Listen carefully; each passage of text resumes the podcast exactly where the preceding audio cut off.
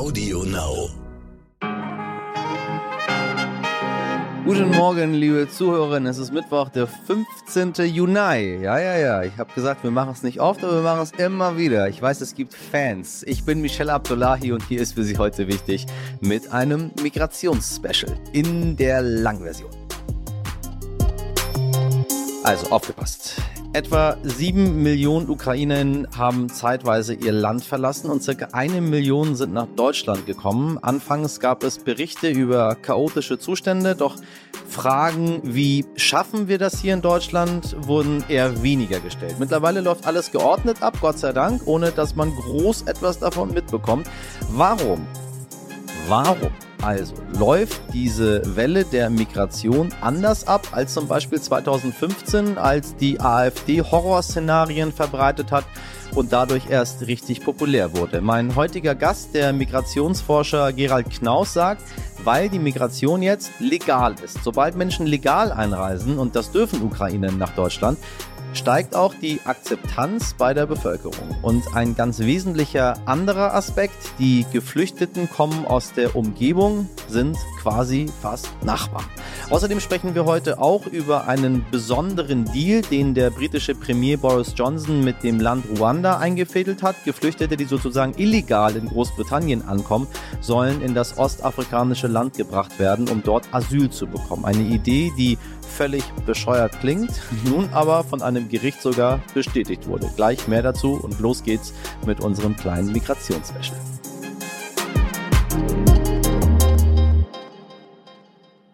Zuerst für Sie das Wichtigste in aller Kürze.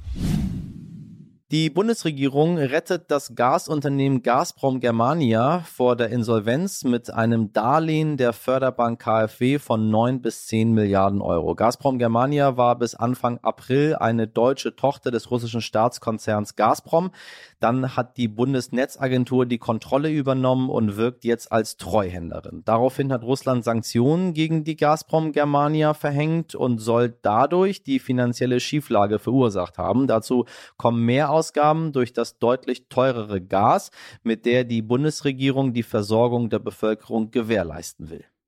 Und nochmal wird's teuer, so ungern ich es sage. Den gesetzlichen Krankenkassen fehlen mehrere Milliarden. Der Versicherungsbeitrag könnte nächstes Jahr massiv erhöht werden. Das berichtet die Bildzeitung und beruft sich auf Berechnungen des Instituts für Gesundheitsökonomie. Die Beiträge könnten demnach um 400 bis 500 Euro netto im Jahr steigen, falls die Bundesregierung nicht eingreift. Bis zur Sommerpause des Bundestages Anfang Juli müssten die Krankenkassen wohl von Bundesfinanzminister Christian Lindner und Gesundheitsminister Karl Lauterbach wissen, ob ein Zuschuss von der Regierung kommt oder eben nicht.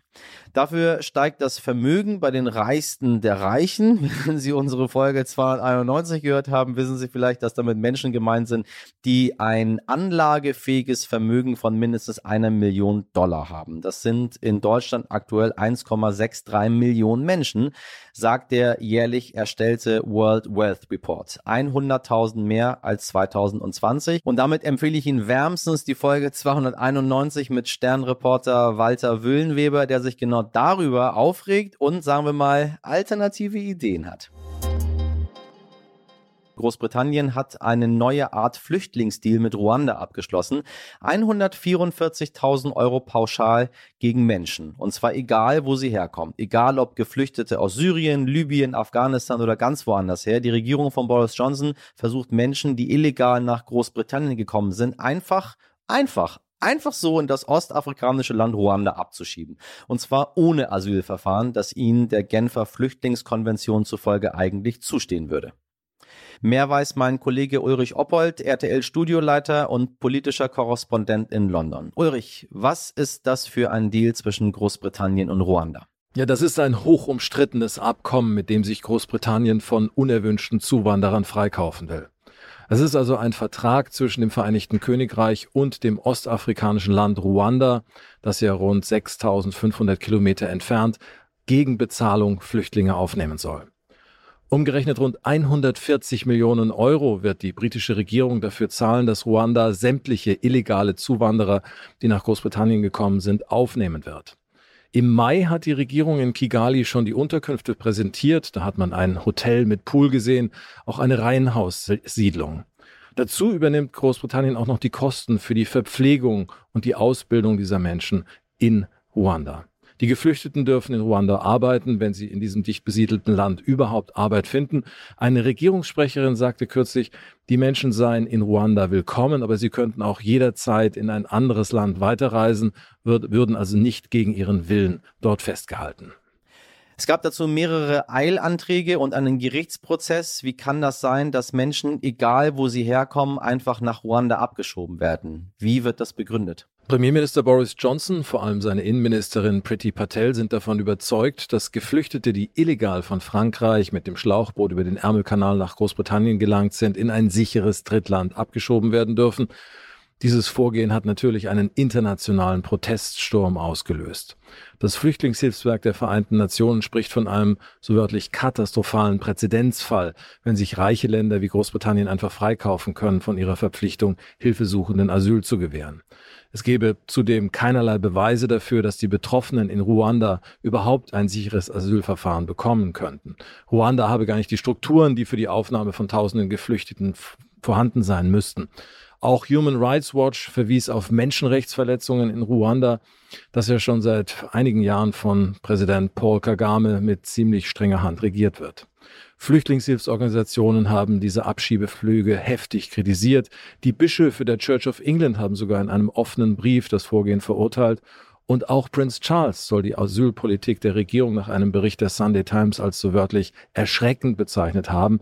Aber das sagt schon einiges. Äh, es ist ein sehr ungewöhnlicher Vorgang, dass sich der Thronfolger in dieser Diskussion zu Wort meldet und es zeigt, wie kontrovers dieses Thema hier auf der Insel diskutiert wird. Und warum kommt die Regierung von Boris Johnson jetzt mit so einem Deal um die Ecke? Soll die konservative Basis wieder zurückgeholt werden nach dem sogenannten Partygate? Die britische Regierung setzt damit vor allem auf Abschreckung. Diese Abschiebeflüge sollen nach den Worten von Premierminister Boris Johnson das Geschäftsmodell der Schleuserbanden zerschlagen. Die Regierung in London will Hilfesuchende, das sind ja vor allem junge Männer aus Iran, aus Afghanistan oder Eritrea, davon abhalten, mit Booten über den Ärmelkanal nach Großbritannien zu kommen. Und man darf nicht vergessen, hinter dieser Asylpolitik steckt auch politisches Kalkül. Boris Johnson ist politisch angeschlagen. Er muss nach dem knapp überstandenen Misstrauensvotum in der konservativen Fraktion jetzt Vertrauen zurückgewinnen. Er hatte ja seinen Landsleuten versprochen, mit dem Brexit die Kontrolle über die Grenzen zurückzugewinnen. Diese Ziele hat er bislang jedenfalls komplett verfehlt. Denn allein 2021 sind mehr als 28.000 Geflüchtete über den Ärmelkanal nach Großbritannien gelangt. In diesem Jahr sind es schon mehr als 10.000 und wie gefährlich die Überfahrt ist, hat man ja im November 2021 gesehen. Damals sind 27 Menschen ertrunken.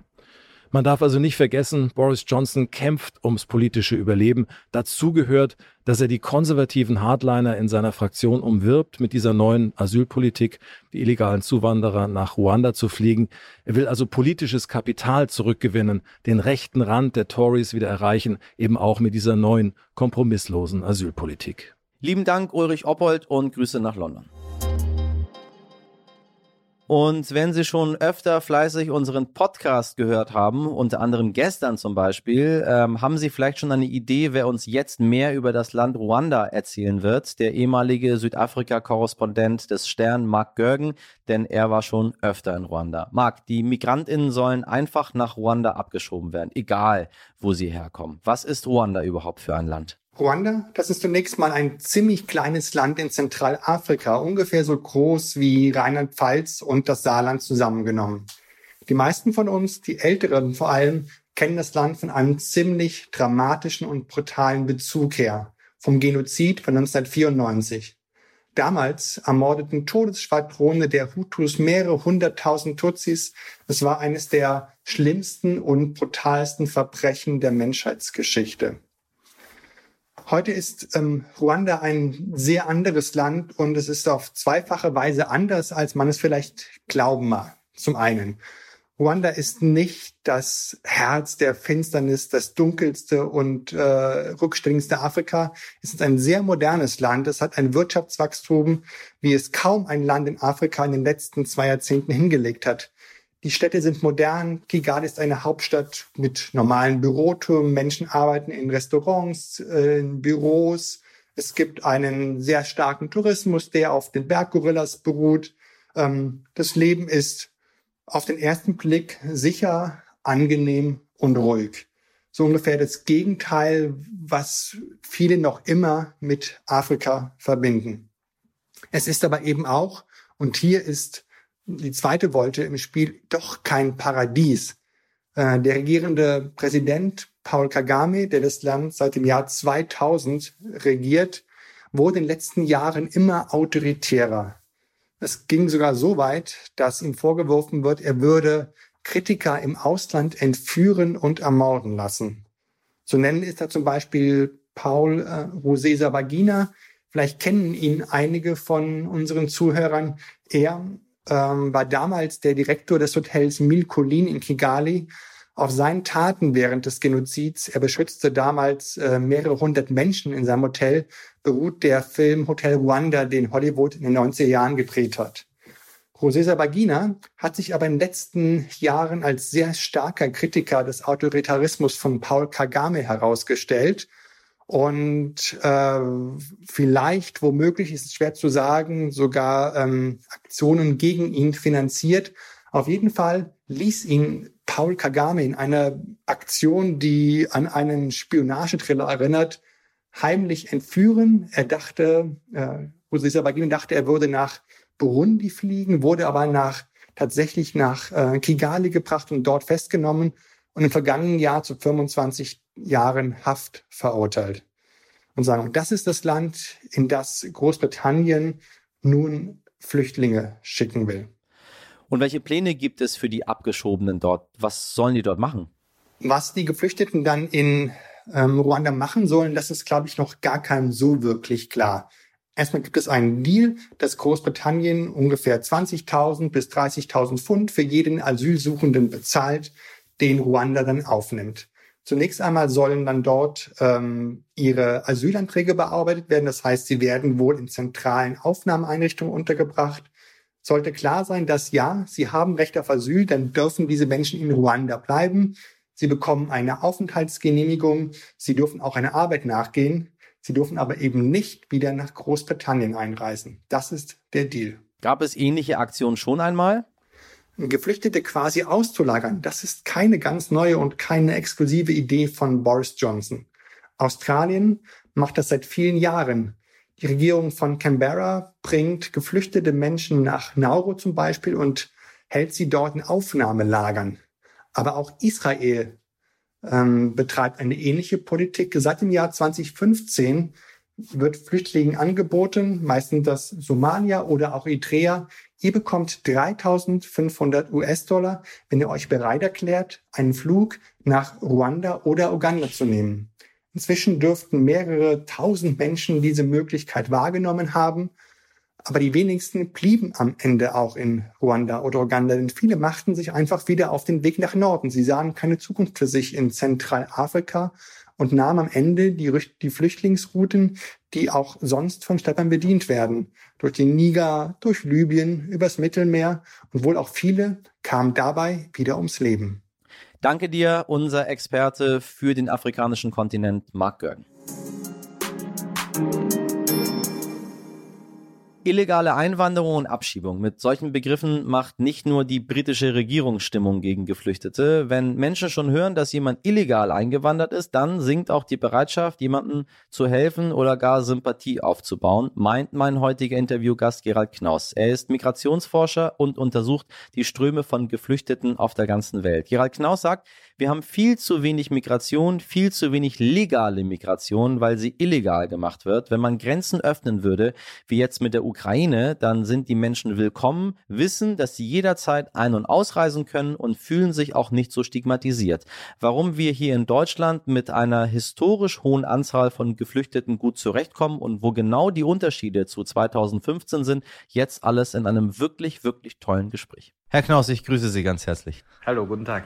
Äh, Sie hatten vor einiger Zeit plädiert, dass die Geflüchteten aus der Ukraine hier in Deutschland und auch in Europa besser verteilt werden. Ähm, nun muss ich sagen, ich höre so wenig von den Geflüchteten aktuell. Wie ist überhaupt die Lage momentan? Das ist tatsächlich eine, eine sehr interessante Erfahrung, denn erstens zeigt sich, dass eine historisch einmalig große Zahl durch eine historisch einmalige Entscheidung der EU-Innenminister tatsächlich verkraftbar wurde.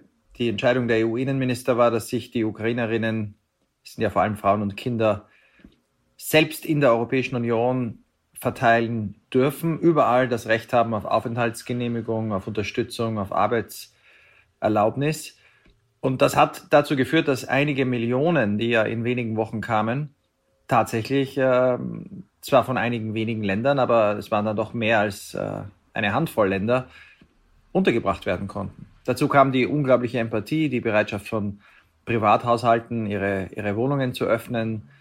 Und äh, dazu kam dann, und das ist natürlich entscheidend in den letzten Wochen, die Erkenntnis, dass in dem Moment, in dem sich der Kriegsverlauf in der Ukraine verändert, also die russischen Truppen sich aus den Vororten von Kiew zurückgezogen haben, es in Kharkiv wieder sicherer, sicherer, weil es wird immer noch geschossen, wird als zuvor, eine sehr, sehr große Zahl dieser Ukrainerinnen beschließen zurückzukehren. Also wir hatten in mhm.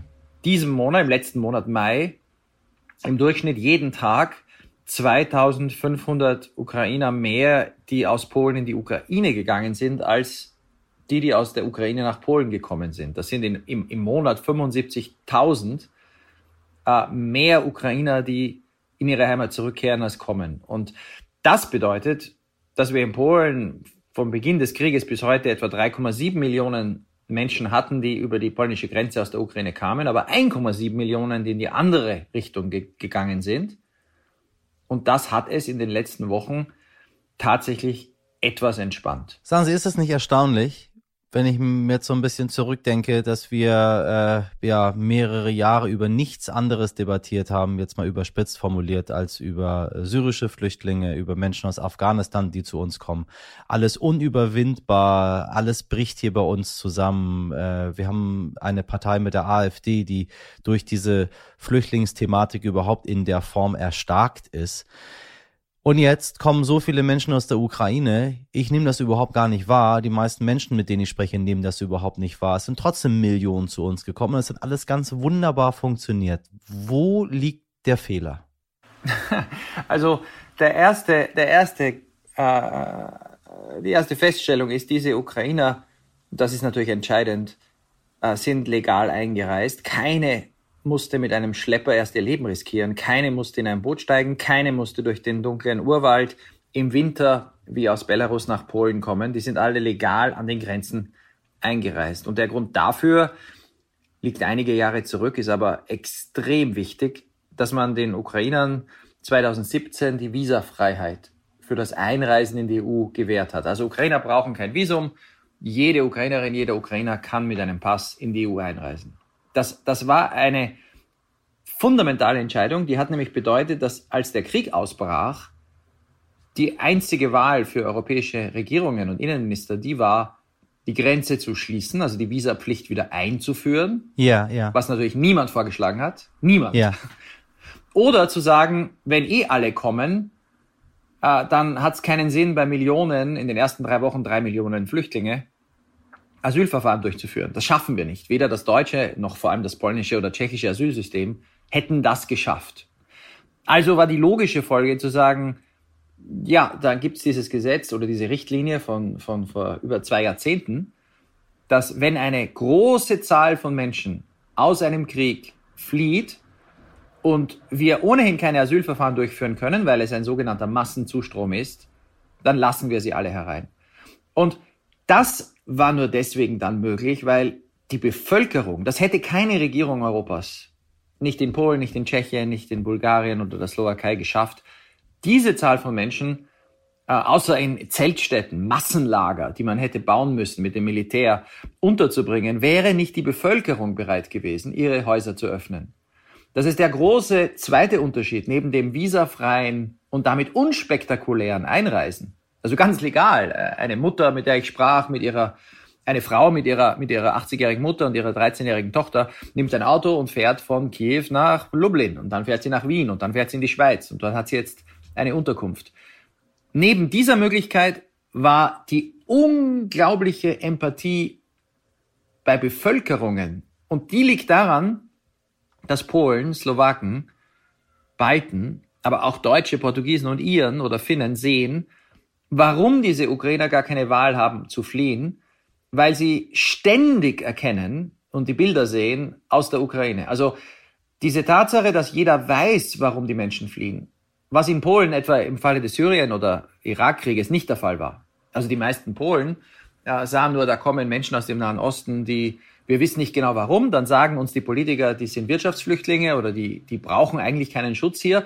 Bei den Ukrainern weiß es jeder in Europa.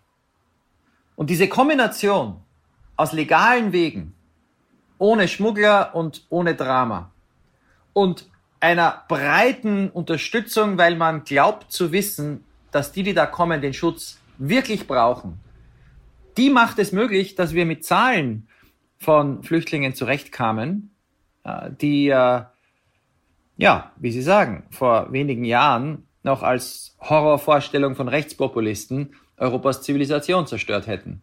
Was natürlich nicht der Fall war. Es geht, wenn diese Bereitschaft da ist. Wissen Sie, wenn mir jemand sagt, ich weiß nicht, was in Syrien und in Afghanistan passiert ist, bei der Möglichkeit, sich heute zu informieren, bei all dem, was ich selber hier berichtet habe, bei all den Bildern, die Tag und Nacht hoch und runter liefen in den Medien, bei den bei den Giftgasanschlägen von Assad auf seine Regierung, bei dem, was die Taliban in Afghanistan gemacht haben, bei Menschen, bei Kindern, die sich an Rädern von Flugzeugen festgehalten haben. Und dann kommt da jemand aus Polen oder aus Tschechien oder aus Deutschland oder Portugal oder Ungarn und wo auch immer und sagt, ich habe keine Ahnung, was da auf mich zukommt. Da muss ich dieser Person sagen, die ist ein bisschen plemplem.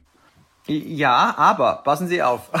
Ich führe ja auch viele dieser Gespräche. Ich weiß natürlich auch, was in Syrien los ist und ich war an der Grenze von Syrien zur Türkei und wer, jeder, wer mit Syrern spricht oder auch wer mit Afghanen spricht, weiß, was dort los ist. Aber es kommt ja noch etwas dazu. Die Frage für Polen ist ja, warum müssen Syrer in Polen Schutz finden und nicht in den Nachbarstaaten? Die ja. Ukrainer finden Schutz in den Nachbarstaaten.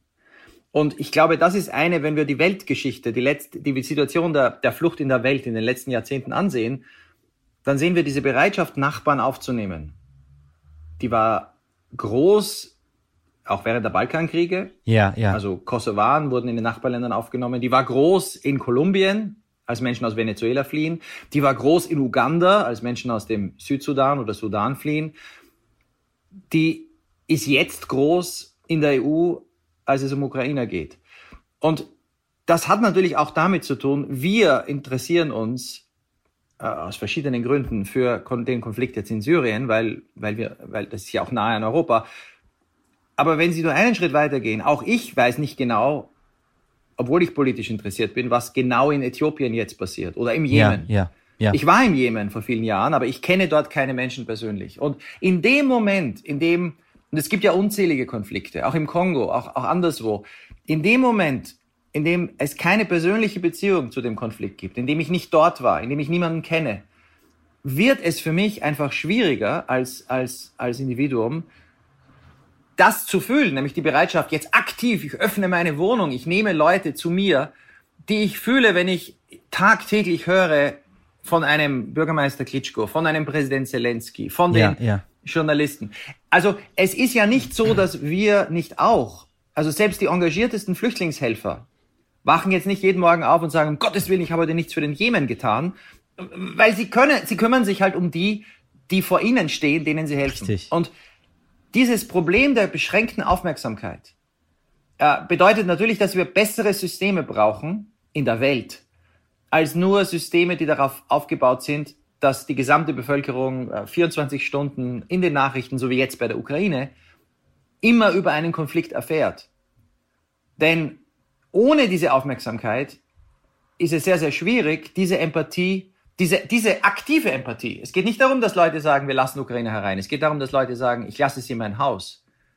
Und das bedarf mehr als nur einer allgemeinen Bereitschaft äh, zum, zum, zum, ja, äh, als nur der, der normalen Empathie, die ich habe, wenn ich im Fernsehen sehe, dass Menschen leiden. Und da wird es schwierig, denn das bedeutet, wir müssen auch in der Lage sein, Geschichten zu erzählen über Menschen aus anderen Regionen der Welt. Aber wir müssen sie auch so erzählen, dass zwei Dinge nicht passieren. Nämlich nicht die, Ang schauen Sie, die Ukrainer durften kommen und es kamen Millionen in drei Wochen.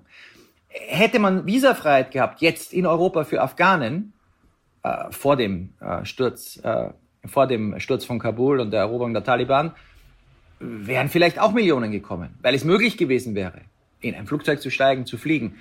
Und genau davor fürchten sich dann doch viele Europäer, die dann sagen, aber halt, warum kommen die alle zu uns? Und daraus leiten dann die Populisten eine gef extrem gefährliche Folge ab. Die sagen dann nämlich, am besten ist, wir nehmen überhaupt niemanden auf und zeigen, wie, ja, wie uneinnehmbar wir sind mit unserer Festung Europa. Und da sehen wir dann die Grausamkeiten an den Grenzen, dass Menschen, die bereits in Europa sind, zurückgestoßen werden in, in Polen äh, nach Belarus oder in Griechenland oder in Kroatien nach Bosnien. Aber auf die Frage, wenn wir mehr Flüchtlinge aufnehmen, kommen dann Millionen, brauchen wir eine Antwort, die überzeugend ist. Denn sonst haben die Menschen Angst. Und bei den Ukrainern haben sie deswegen, glaube ich, keine Angst, weil erstens klar ist, sie sehen das, die Leute wollen alle zurück. Das sind ja nur halbe Familien. Frauen mit Kindern, die Männer sind in der Ukraine. Die wollen zu ihrer Familie zurück. Das heißt, auch wenn es vielleicht am Ende nicht so kommt, ist die Erwartung, die gehen zurück. Das hätte man ja zu Recht bei vielen Menschen, die aus anderen Kriegen fliehen, in Europa nicht, weil die Hoffnung, nach Afghanistan bald zurückzukehren, ist tatsächlich sehr gering. Richtig. Und diese Frage müssen wir beantworten. Dass es möglich ist, Menschen aufzunehmen, dass es möglich ist, Schutz zu geben, dass wir wegkommen von dem permanenten Rechtsbruch an unseren eigenen Grenzen, wo wir Menschen wirklich unmenschlich behandeln, aber trotzdem, dass wir nicht die Kontrolle verlieren. Dass da nicht 10 Millionen Menschen aus dem Nahen Osten oder Zentralasien oder Afrika kommen. Was tatsächlich überhaupt nicht passiert. Derzeit sind die Zahlen der Menschen, die Europa erreichen, extrem, viel zu niedrig. Herr Knaus, ich danke Ihnen sehr für dieses aufschlussreiche Gespräch. Ich hoffe, dass unsere ZuhörerInnen die, die Möglichkeiten, die Sie aufgezeigt haben, ähm, mitnehmen und auch weitergeben, weil das eine Sache ist, die wir nur hinbekommen, wie Sie so schön sagen, wenn das äh, ein gemeinsamer Wille ist, es weiterzutragen. Dankeschön. Dankeschön. Das war erst ein Vorgeschmack. Das gesamte Interview mit Gerald Knaus hören Sie morgen in einer Sonderfolge hier bei heute wichtig. Dann sprechen wir über ganz konkrete Konzepte, Verträge mit nordafrikanischen Ländern und wie wir hier in Deutschland Migration ganz neu denken und gerade deswegen auch leistungsfähig und erfolgreich bleiben. Ein wirklich tolles Gespräch. Ähm, Sie können sich schon mal drauf freuen. Ich dachte eigentlich, ich wüsste schon viel zu diesem Thema. Nach dem Gespräch äh, wusste ich, dass ich gar nichts weiß und bin absolut begeistert. Ähm, ja, ich möchte Ihnen das wirklich ans Herz legen. Es macht sehr, sehr vieles klarer und denken Sie dann auch bei der nächsten Wahl an so ein Gespräch, wie das dann geführt wurde. Der Häuserkampf. Der friedlichste Grenzstreit der Welt, er scheint beigelegt zu sein und gewisse Länder, die wir in dieser Sendung jetzt nicht weiter nennen wollen, könnten sich davon so einiges abschauen. Jahrzehntelang haben Dänemark und Kanada um die kleine Felseninsel Hansinsel gekämpft. Sie besteht ja aus einem Felsen und ist gerade mal 1,3 Quadratkilometer groß und vegetationslos. Also da ist nichts. Etwa 50 Jahre lang haben Kanada und Dänemark über diese Mini-Insel, sagen wir mal, gestritten, in großen Anführungszeichen. Der Völkerbund sprach die Insel am Anfang Dänemark zu, berichtet stern.de, aber dieses Urteil soll es nach dem Zweiten Weltkrieg nicht in die Vereinten Nationen geschafft haben. Dadurch hatten sowohl Kanada als auch Grönland Anspruch auf die Insel. Man war sich dann einig, dass man sich eben nicht einig ist. Über Jahre hissten kanadische Soldaten die kanadische Flagge, dann kamen Soldaten aus Dänemark bzw. Grönland vorbei und hissten wieder die dänische Flagge. So ging es über Jahre, bis sich sogar der schöne Brauch entwickelte, dass die KanadierInnen zu ihrer Flagge eine Flasche Whisky stellten und die Militärs von Grönland, das zu Dänemark gehört, einen dänischen Schnaps dazu dazu packten. Deshalb wird diese Fehde als friedlichster Grenzstreit der Welt bezeichnet. Aber nun hat man sich geeinigt, die Hansinsel wird einfach in der Mitte geteilt. Fairer geht's nicht, sage ich Ihnen. Außerdem bekommt Dänemark auch noch ein größeres Meeresgebiet zugesprochen. Win-win, wenn nur alle Konflikte so friedlich wären.